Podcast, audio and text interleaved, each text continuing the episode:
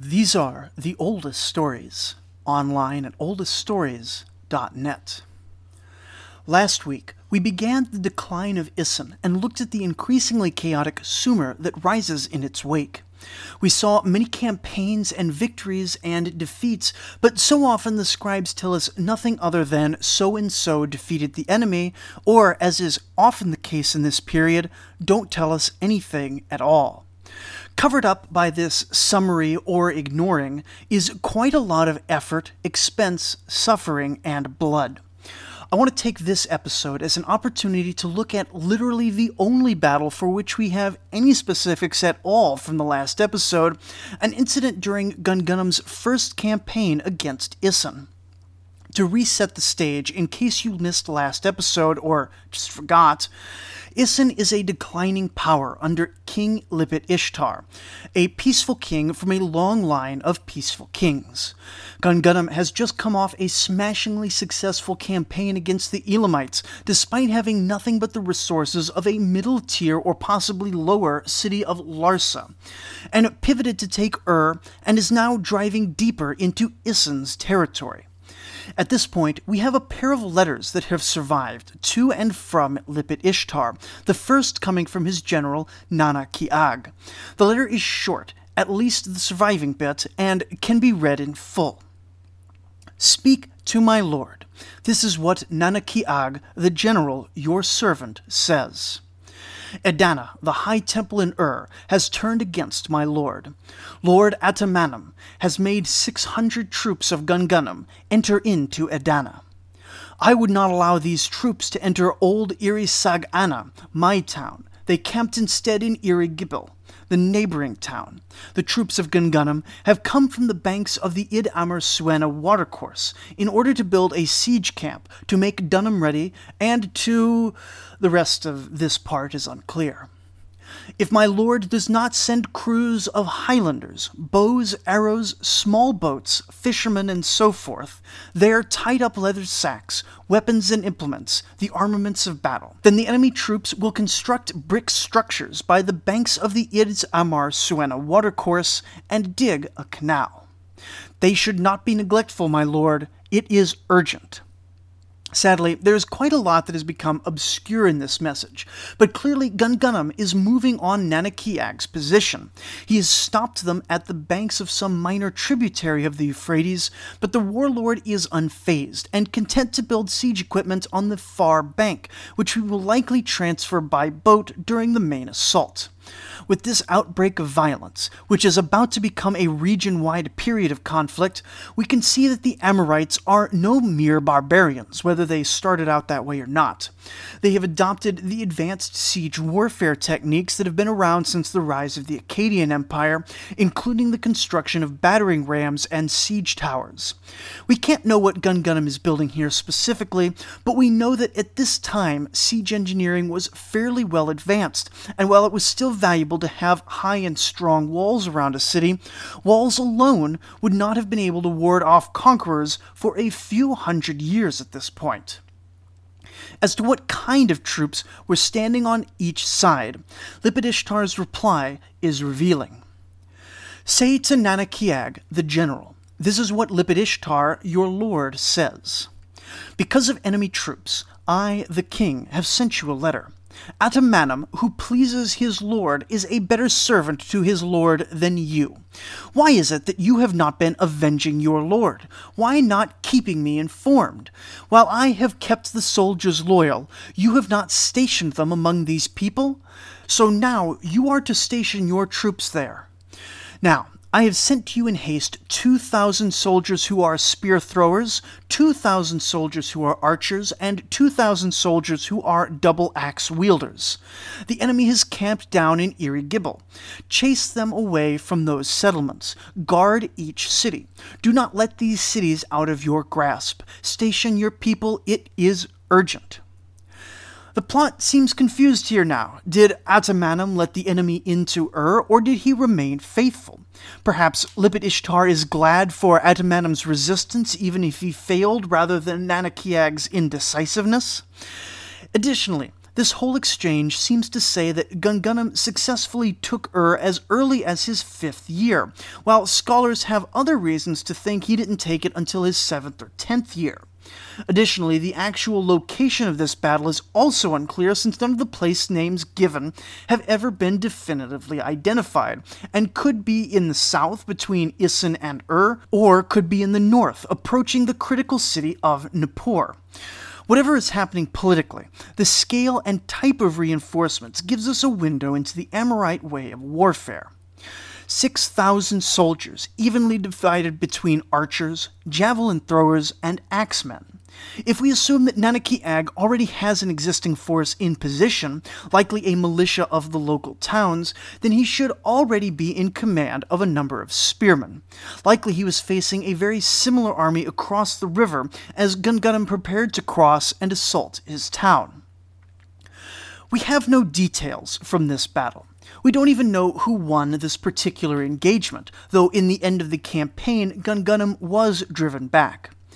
But if you will allow me a bit of poetic license, we have enough secondary evidence to suggest that the face of battle has changed somewhat since the armies that brought the Akkadian Empire to prominence. And so, let me sketch out how this battle may well have looked as a sort of stand in for Amorite battles in general, focusing on the details that we do know from sources such as art, archaeology, and the very few written records that have survived to the present about the business of Middle Bronze Age battles. I should begin with the limitations, particularly in this era, to figure out what was going on. In all times, scribes were uninterested in the details of battle, preferring in nearly all cases to simply record that, by the grace of the gods, one king emerged victorious. Additionally, while art depicting soldiers was almost certainly still produced, around this point in time the preferred art style seems to have shifted from engravings in clay or stone to painted frescoes, which are much less likely to have survived over the millennia. With that in mind, let us return to the battle. Armies in this period came from three main sources, two of which we can see directly, and a third which can be inferred. First, the backbone of any armed force would be a militia of the city's citizens, armed primarily as a block of spearmen. Each year, every household owed as a part of their taxes a certain number of days' labor to the king, typically two to three months. And while most years this was spent on building projects, since the earliest days of recorded history, rulers have also been using these men as seasonal army levies.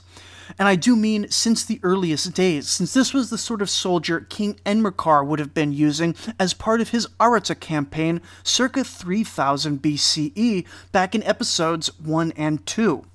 Pretty much the only thing which has changed in a thousand years is that now it is much more common for the city to have a collective armory with which to outfit its men, though bringing your own equipment was still much encouraged in many areas. Nanakiag likely had the local militia of Irisag-Ana, since, though the region was small, the men could likely be called up in defense of their land even outside of the usual tax obligation. Gungunum, similarly, would be bringing a corps of citizens from Larsa. The second source was the innovation of the Akkadians, the professional, year round standing army. This would have been the source of the reinforcements that the king is sending to Nanakiag in the letter, and the general would have had a certain sized force himself, with these being the troops that the king reprimands Nanakiag for not quartering among the civilians. With a professional force, obviously the standards of training and equipment could be higher. Additionally, under some kings, there is evidence of the troops being divided into specialized units, like archers or engineers. These professionals would mostly be used as garrisons or as a year round raiding and protection force to defend against small raids and nomad tribes wandering in where they weren't supposed to, though they could well have been used to pacify the cities they were garrisoning as well, reminding the locals who was in charge.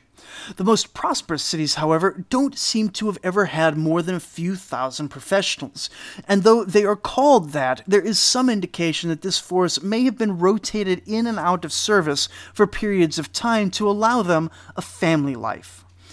All this taken together means that in a large battle or campaign, their ranks would need to be swelled by conscript militias.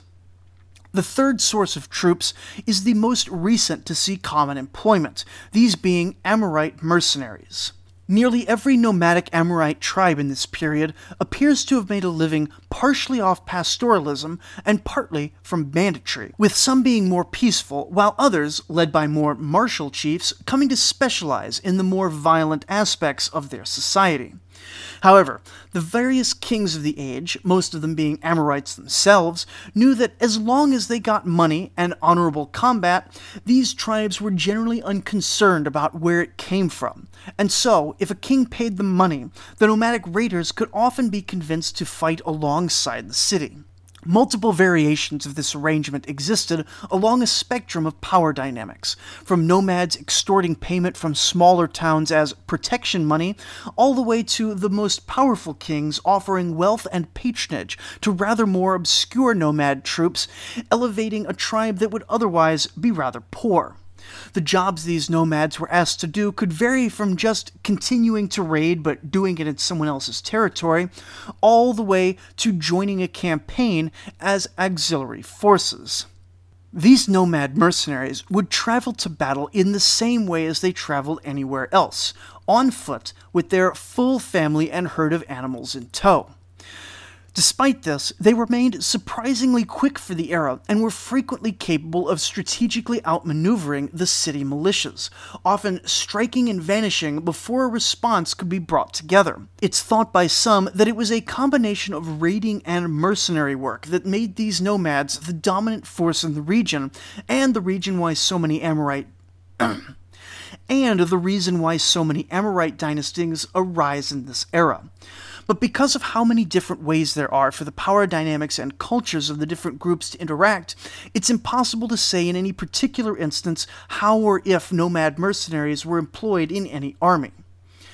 That said, if they were engaged as part of a battle, it would likely be as archers or light infantry, since while the tactics of the shield wall seem to evolved a bit during Amorite times, it seems to have been principally the men of the cities using these more stable formations, with the Amorite tribes being renowned for flexibility and ferocity more than discipline. We have no way of knowing the composition of Gungunum's army here, except that it almost certainly contained contingents of professional and levy troops, and may or may not have included mercenary auxiliaries. Given his newfound wealth, though, and the smaller size of the city of Larsa, mercenary tribesmen seem fairly likely. Whatever the size of his army, Gungunum would have begun each stage of the campaign by loading his soldiers on boats. These would have been small and canoe shaped, made of woven reeds, like giant boat shaped wicker baskets. These were propelled by sail and oar, usually equipped with both for use depending on conditions. These have not changed much since 7000 BCE and are claimed by some to be the oldest boats in the world, though in truth there is evidence for boats among many pre Stone Age cultures and even among the pre human species Homo erectus. In any case, Gungunum's army would have been accompanied by dozens or possibly even a few hundred boats, ferrying supplies as the army marched, or possibly even bringing the army by river to the battle site. Today, however, they're not going far, just to the opposite bank of this tributary. It would have been risky for Nanakiag to allow this crossing to go unchallenged, and would have put his 2,000 archers and 2,000 javelin men in position to launch arrows and spears at the soldiers in the boat. Those were just the reinforcements, though, and he likely had a fair number of javelin men and archers, as well as perhaps a number of slingers for himself. The slingers appear to have been a bit less common in this era, though whether they were less common in professional armies or less popular in the era in general is unclear. The javelins would have been fairly long, maybe a good four feet long, made of wood with a metal tip, and heavy enough that if one hit you, it was going to do serious damage, though of course the range is limited by the strength of an arm. the archers would have had greater range, firing typically composite bows made of horn, wood, and glue that were very sensitive to humidity, but of course had no problem in arid Mesopotamia. Self bows, made entirely of a single piece of wood, were much more rugged and reliable, and thus still in use by many, but they were larger as well, and thus less favored by the more mobile Amorite armies. Slingers, if either side had them, used a strip of rope or cloth to spin a bullet, typically a small round rock or piece of lead, and when one side of the rope is released, the bullet would fly free with the extra lever of both arm and string to give it additional velocity. We may think of them as a child's toy now, but a real sling can do serious damage and even kill if it hits right. On the receiving end, Gungunum's troops were protected by armor and shield. Increasingly in this period, we see very tall shields, the full height of a man, that are rested on the ground while held by a shield bearer. The tops of these shields curved inwards to protect the head from angled arrow fire. Most would be made of woven reeds, possibly hardened strips of linen or leather on the top, and maybe wood for the frame, though this is debated given the scarcity of wood in the region.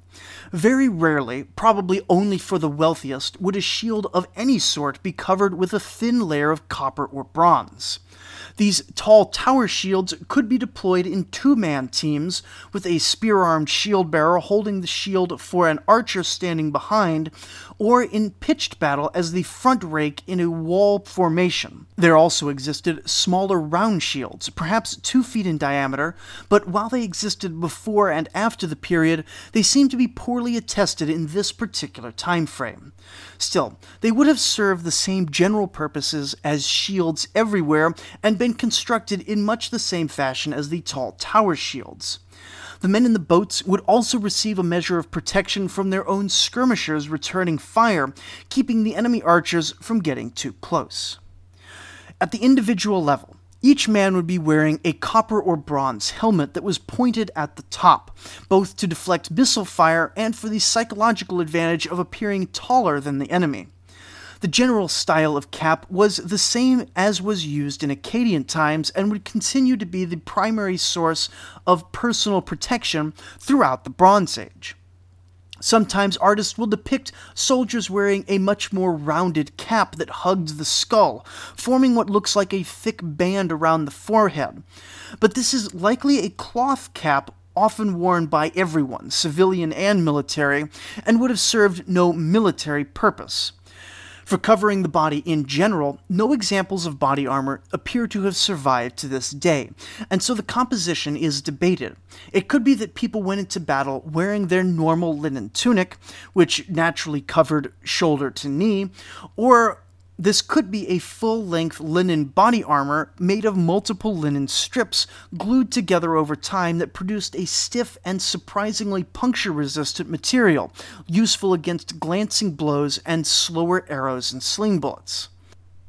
The landing was a risky time in any amphibious assault, but the river here is small and calm, and the boats are plentiful and low to the ground, making a mass disembarkation relatively simple for a disciplined group with the rear boats serving as archery platforms. The enemy may have decided it was too risky to attack during the brief window before Gungunum's men had formed up. Or perhaps they did attack and this is where Gungunum was defeated. But let us carry our generic example battle into the next phase, that of a straight up land battle. On the open field, the array on each side would have been rather similar, generally speaking. In the front row is a line of shield bearers. Maybe they were moved from duty protecting the archers to protecting the front line of the spear formation. Or maybe this is a second set of shield bearers. The very long spears of the earlier period have shortened, possibly to increase mobility, with spears that appear to be maybe five or six feet long. Only the first two or three rows will be able to engage should it come to a hoplite style shoving match. It is likely, however, that despite the shield walls, formations were looser in this era, since there are more descriptions of light infantry styles carrying hand weapons like axes, early swords, and kingly maces. Perhaps a formation would have a phalanx style core with lighter infantry on the flanks, but anything that gets into that much detail is pure speculation at this point.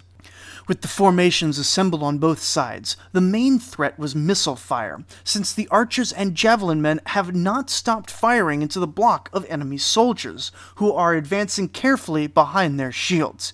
Each soldier, spearman or not, carries some sort of sidearm, and there was a wide variety available. Axes were very popular, being widely used in civilian trades of all sorts, and the curved sickle sword appears to have slowly trickled in from Canaan. Daggers and very short straight swords are options, and the enduring symbol of the mace remains reserved for kings and possibly high commanders as well. Whichever sidearm the soldier chose, it would rest at the hip and be drawn when the enemy came too close for spear or arrow, or when the primary weapon failed. The spear wall remained the primary formation, but should an enemy break that front wall, the men behind were ready to hack a lone enemy apart with axes. Additionally, in many of the smaller engagements that didn't rise to the level of the pitched battle, those sidearms would see constant use. One caveat to this is that for the first time in art and descriptions, we start to see mentions of men wielding two one handed weapons instead of a spear. This is new to the Amorite period, and while some dismiss it as artistic fancy, a way of showing a warrior so wealthy he could carry two sidearms into battle, or perhaps meant to abstract the idea that many different weapons were in use by the army, or even they're just putting it in the art because it looks cool, the way modern art and video games show off dual wielding warriors. However, some have suggested that there really were specialist dual wielding light infantry detachments, possibly meant as flanking units to outmaneuver the main spear block, or as shock troops to punch a hole in a formation, and that this is what is meant by Lipit Ishtar's brief mention of sending 2,000 double axe wielders. Of course, there are plenty of people, both scholars and less scholarly, online who will tell you that dual wielding weapons is useless and ahistorical. So at the end, it may or may not be the case. Perhaps they were dual wielding, and perhaps it is artistic fancy. Altogether, a battle in this era could run anywhere from one or two thousand on each side, or indeed as small as you care to imagine for the most minor of scouting and raiding parties, all the way up to 15 or 20,000 in an army, though marching an army of tens of thousands in this age would have been a strain on any city. Given that Lipit Ishtar has sent about 6,000 men as reinforcements, we could guess that Nanakiag brings a total of perhaps 8 to 16,000, with Gungunum about the same, though probably on the lower end for both, making this a decently sized engagement indeed for the time. But the battle isn't just a clash of infantry in this age. We have no mention of it in this battle, and to be sure they weren't always present, but in the right circumstances, the noble chariot is the king of the Bronze Age battlefield. You may recall that early in the Sumerian period, they rode proto chariots called battle wagons, which were essentially that four wheeled wagons with a few men in them. They were versatile, serving as either mobile platforms for javelin men or as thundering heavy chargers, breaking lines and crushing men beneath the weight of hoof and wheel. But in those days, the horse hadn't been introduced to Mesopotamia, and as such, the battle wagons of old were pulled by a breed of wild donkey called the onager. They were not very fast and not very strong, but they were still enough to make the Sumerian battle cart feared on the battlefield. However, thanks to their expense and unwieldiness, the Akkadians, or at least Sargon, seem to have disfavored the battle wagon, and they fell out of use for a time.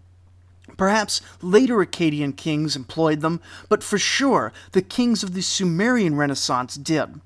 And it was mostly invisible in that period, but they began to innovate on the old chassis, changing the wheels from blocks of wood to the newly invented rim and spoke wheel that we usually think of when visualizing a chariot, and reducing the number of wheels from four to two, a change made possible by the new fixed yokes. This made the chariot much more agile since the turning radius is substantially smaller for a two wheeled vehicle, and being made lighter, the same animals would be able to pull the chariot longer and faster. It still isn't clear if the Middle Bronze Age chariot was meant for charging enemy troops, but it was definitely a mobile archery platform and a mount for dueling other chariots or riding down fleeing soldiers. It also isn't clear if it's still being pulled by onagers, since there appears to be some debate as to when the first horses were introduced into the region. In Central Asia, the horse has definitely been domesticated by now, but some think that only the first, smallest proto horses are being hitched to these new proper chariots, while others think that it's still onagers or some other donkey breed. We are still 400 years away from the proper introduction of real horses, though, so either way, they're still being pulled by something smaller than what you would normally imagine when you think of a chariot. Finally, the lines collide in a proper pitched battle. This was a relatively rare occurrence. Even the most ambitious and warlike commanders rarely see more than a few dozen battles in their entire career, and the majority of men never see more than 10 in their lifetime, with skirmish, maneuver, logistics, and sieges deciding most wars. And indeed, in our model battle, Nanakiag may well have pulled into a small walled city or fortress, or Gungunum could have seen that with the Isin reinforcements, his position was no longer tenable and returned home. Still, a pitched battle makes for the best drama, so we'll carry our imaginations to the heat and fury of lines colliding organized melee warfare has been more or less completely dead for 300 years in the West. And in only that short amount of time, it seems that humanity has forgotten what exactly a pitched battle looked like on the ground, with historians proposing a number of different historical models for different times and places. One model, which we could call the Spearwall Push model, was presented in the episode Kings and Wars in Lagash, and is based off a model focused on fairly heavy spear units like Bronze Aged hoplites, which I interpreted to be a good analog for the spear formations of the early dynastic period. For a period of lighter infantry, there is much less certainty for how a battle would look. The fundamental problem is this Every account of warfare, ancient or modern, agrees that fighting is intense. The blood of every participant is up, and they are all exerting their utmost. However, ancient accounts also tend to state that most battles last for hours, sometimes even days, which is a problem. Human endurance simply doesn't last for hours or days. Modern MMA fighters, with all the benefits of modern training and fitness, can go three to five five minute rounds with breaks in between, and at the end, each man is utterly exhausted. How then do we resolve this? The Romans famously developed a technique to seamlessly switch out the front row of fighters in a legion, but this is nearly 2,000 years away. If we assume that each soldier managed their endurance by pacing themselves, rather like a modern soccer player, then we need to posit a certain amount of distance from the enemy. In this model, there was no literal crash, except perhaps at the very beginning of engagement following a charge, which would be followed by perhaps a foot or two of middle space, where a man could, with relative safety, hide behind his shield and occasionally jab out a spear, hoping to catch an exhausted or unwary man doing the same thing on the opposite side. In this vision of battle, it is a long, grueling game where the man in front cannot go too far back because the men behind keep him engaged, but you can only get as close as his personal bravery and the bravery of those around him allows. You can imagine yourself right at the wall of spear tips, feeling the impacts knocking against your tall shield. Your head is down as much from exhaustion as from fear of the enemy's weapons. You've been thrusting your spear for an hour now, accomplishing essentially nothing. You punched a hole in the shield across from you ten minutes ago, and that gave you a surge of energy, but it didn't penetrate very deep, and the other man didn't even cry out, and your enthusiasm has melted away under the Mesopotamian sun. You're a farmer most of the year, but in the field you work at a steady pace, and you would never wear this stupid metal hat that weighs heavily on your brow, roasting the air just above your shaved head like a tiny oven just for the top of your skull. The men behind you are no help. They keep shoving and thrusting their own spears, even though the enemy is usually not even in reach. The man to one side, really just a boy, keeps going into frantic fits, poking his spear over and over while screaming for minutes at a time before growing exhausted and still for a time. You know he's just psyching himself up for the next brief moment of heroism. The fool thinks Ninurta himself is guiding the spear, but you're just a bit older and far wiser, knowing to trust your personal deity. Your personal god may be lower in rank, but he's guarded your household since your great grandfather's time and has kept you safe throughout this campaign so far. From time to time, you can feel the pressure of men behind you shift as an arrow or javelin hits home and the rear men move forward to take the missing place. Or perhaps right along the shield wall, a spear catches some fool in the face and someone must move to grab the shield before a breach forms in the line. Then, to your left, unexpected movement catches your eye. Without warning, the enemy's shields part, and men carrying axes pour out. Amorite mercenaries from the looks of them, the ignorant nomads who disdain the prosperity of settled life and settled gods. Someone is shouting something, but it can barely be heard.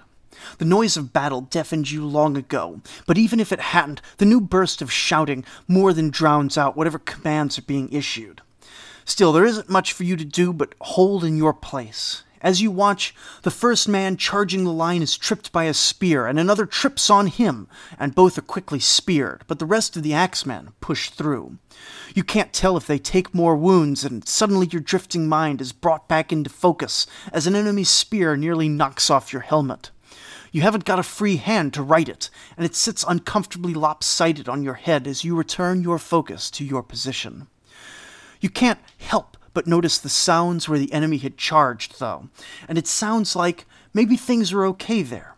You can't really see in your few stolen glances down the line. Maybe it's still a bit chaotic, and our line is definitely bowed away, but there's still pressure at your back. The men behind you are standing firm, as are the men behind them. You take comfort in the comrades of your city. Waves of exhaustion collapse over you as the crisis of the moment passes, but you still give all your flagging strength into holding the shield and thrusting the spear, though each thrust is a bit wilder and a bit slower than the last. You aren't the only one like this. As you look down the line, you see. And then you feel it an absence on your left side, where once there had been sweat and heat and pressure and motion. You turn to look, your whole head following your vision, and while you are turned away, a body slams into your shield. You don't have time to process the fact that to your left, men have fallen away, fleeing as the enemy begins their charge.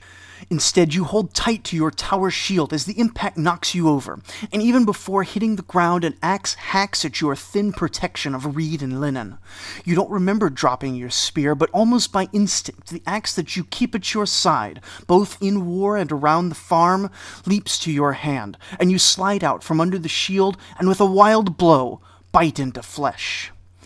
You don't know if you killed him. You aren't even sure what body parts you hit but already you are up and running, fleeing without anyone telling you where to go. The walls of your small town have kept you safe since you were a boy, and as to them you flee now. You don't look behind you, because you know the men of Larsa can run just as fast as you can. As you look around, you see chariots, not yours, running down men as they flee just like you, and the air is dirty with missile fire, a deadly hail that selects men by the god's whim for death. To the right of your position, there is much less chaos. The men haven't broken there yet, haven't realized that they should. The battle is lost, and they have no way of knowing until the wave of panic reaches them. You realize that your personal God intervened to protect you here, since those last men to flee will be cut down in the greatest numbers. Still you run, slowed by exhaustion and weary legs, protected by nothing but the fact that there are too many other men around you for the enemy to cut you all down quickly. Maybe you make it to the safety of the walls. Maybe you don't.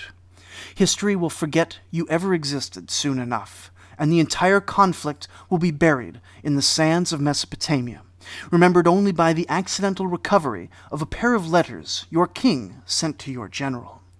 Even the God of your family and the God of your city, for whom you've spent your entire life toiling and the entire day battling, will soon be completely forgotten and universally regarded by later people as pagan fictions. There were many battles in the Middle Bronze Age period. Each of them were unique and terrifying moments in the lives of those who experienced them. Even this episode touches on only a few of the common organizational elements of any fight, and much of that is uncertain reconstruction. And with all this, there still wasn't space for the two most important elements of Middle Bronze Age warfare religion and siegecraft, though both of those will definitely feature in a future episode, perhaps when we get to the Kingdom of Mari. In any case, join me next week as we return to the historical narrative of the Isin-Larsa period in Mesopotamia, skimming over dozens of barely remembered battles as history marches ever onwards. Thank you for listening.